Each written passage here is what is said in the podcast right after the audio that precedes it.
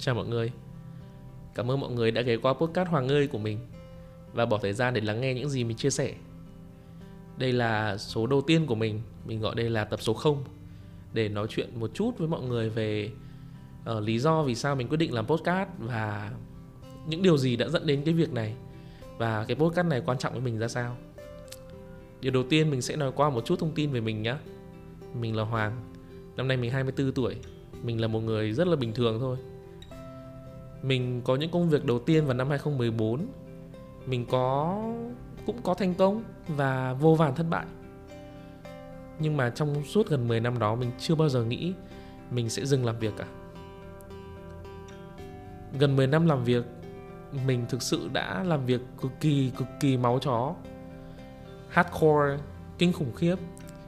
Và mình đã hy sinh rất nhiều niềm vui rất nhiều sở thích hy sinh rất nhiều mối quan hệ và hoàn toàn bỏ qua việc đối thoại bản thân của mình. Để rồi có một ngày nó thét vào tai mình một tiếng, nó bảo rằng là, ê hoàng, thằng khốn nạn này, tao mệt lắm rồi ấy. mày cho tao nghỉ được không?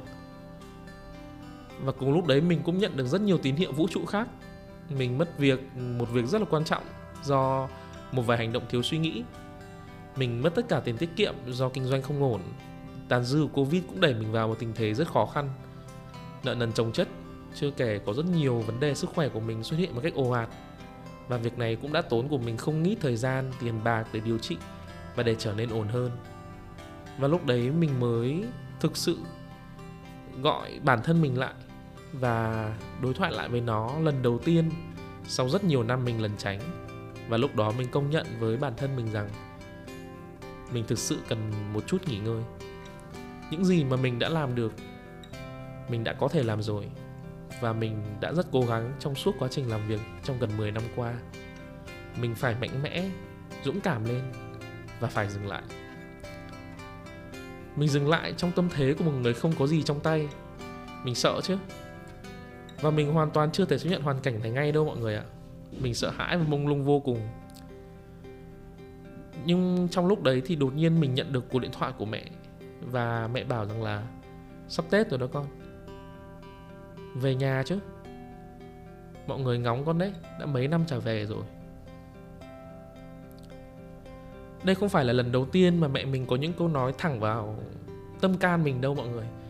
Thỉnh thoảng mẹ mình sẽ luôn có những cuộc đối thoại với mình như đi guốc trong bụng mình ấy. Và mình sẽ kể cho bạn một ví dụ nhé. Đó là vào năm 2017 khi mình điền các cái nguyện vọng vào đại học ấy mọi người. Mình điền các nguyện vọng của trường thành phố Hồ Chí Minh để mình nghĩ rằng là nếu mình đỗ thì mình sẽ tự đi vào đó và bắt đầu một cuộc sống mới. Và vào ngày cuối cùng, mình phải chốt nguyện vọng. Thì mẹ mình mới bảo mình rằng là bố mẹ chưa bao giờ một con đi xa. Và điều này ngay lập tức khiến mình thay đổi. Và mình đã xóa toàn bộ các trường ở trong thành phố Hồ Chí Minh và chỉ để lại các nguyện vọng của các trường ở Hà Nội.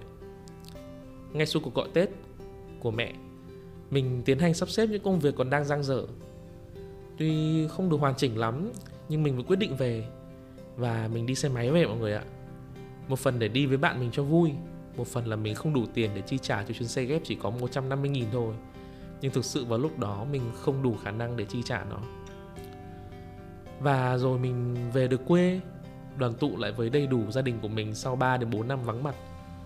Và lúc đó mình mới hiểu rằng mình đã vô tâm ra sao khi không thể nhớ được tên của một vài đứa em của mình và nhận ra nhiều người thân của mình đã yếu đi nhiều. Thậm chí mình đã gặp một người ông của mình hoàn toàn thay đổi vì một cơn tai biến mà mình cũng không hề biết. Và với số ngày ít ỏi ở quê của mình, mình đã cố gắng thăm càng nhiều gia đình càng tốt và nhận ra rằng là dù mình đã vô tâm như vậy nhưng họ vẫn luôn luôn mong ngóng mình trở về và sau vài năm mình không về ấy, mình đã thấy quá nhiều thứ thay đổi và lúc đấy mình nhận ra rằng gia đình phải là thứ mình cần phải quan tâm nhiều hơn và không được vô tâm như vậy nữa.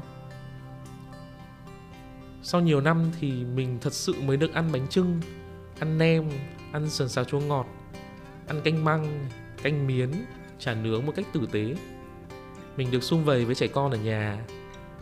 Mình được qua nhà gì nhà mợ mình xem netflix với chúng nó, đưa chúng nó đi ăn, chơi cầu lông với chúng nó, đưa chúng nó đi xem phim, được ôm người thân của mình. Và điều đó khiến mình nhận ra rằng là gia đình luôn là niềm an ủi và chỗ dựa tinh thần lớn nhất của mình. Ngày mình rời nhà, bố mẹ có cho mình một thùng đồ ăn siêu to luôn. Bố mình vừa buộc cái thùng đồ ăn đấy lên xe cho mình, vừa nhắc nhở mình ăn uống đầy đủ vào vừa nhắc nhở mình là nấu món này, món kia ra sao. Và có nhắn mình rằng là, dù có thế nào đi nữa, thì cũng nhớ về nhà con nhé. Nếu có mệt mỏi, thì nhà ở đây con ạ. Câu nói đấy của bố mình khiến mình không thể kiềm được cái cảm xúc của mình lúc đó. Mình mình khóc rất nhiều khóc nhiều đến mức mình phải chạy vội vào nhà vệ sinh, lấy nước ụp lên mắt để bố mẹ không phân biệt được là mình đang khóc hay là mình đang rửa mặt.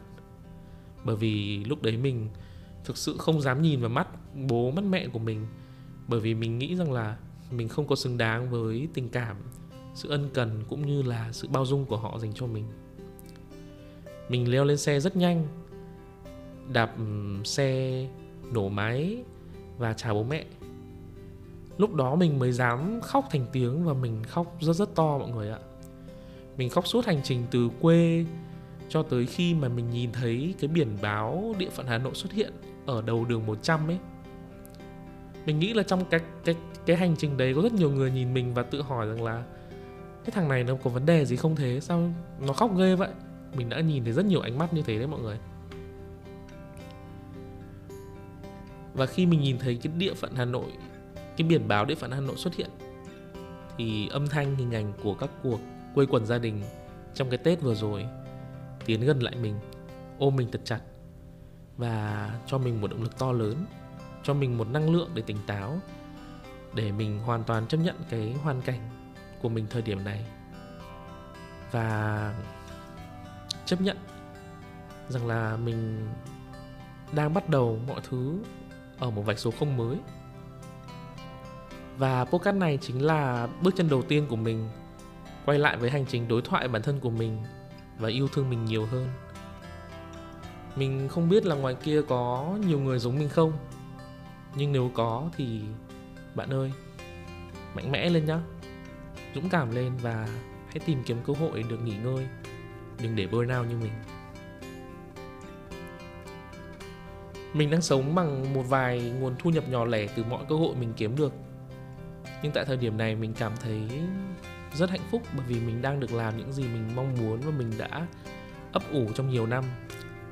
Tuy có chút khó khăn về tài chính, nhưng mình mình tin là mình sẽ mạnh mẽ và đi tiếp được. Nhân đây, con muốn nói rằng con rất biết ơn gia đình của mình. Cảm ơn gia đình đã luôn bao dung cho các sai lầm của con và luôn luôn ngóng chờ con về. Trong suốt hành trình cũ mình cảm ơn tới anh đạt, anh hiếu, chị hiền, hằng, linh, long, quốc anh, tiến, trang và vô vàn những con người khác. Cảm ơn mọi người đã chấp nhận và yêu thương hoàng. Hoàng chưa bao giờ quên những gì mọi người đã làm và hoàng biết ơn mọi người rất nhiều. Và thực sự mong có thể được mọi người chấp nhận và tiếp tục đi cùng hoàng trong những quãng đường tới hoàng sẽ cố gắng thật nhiều để đền đáp mọi người. Một lần nữa, cảm ơn từ các bạn đã lắng nghe podcast này.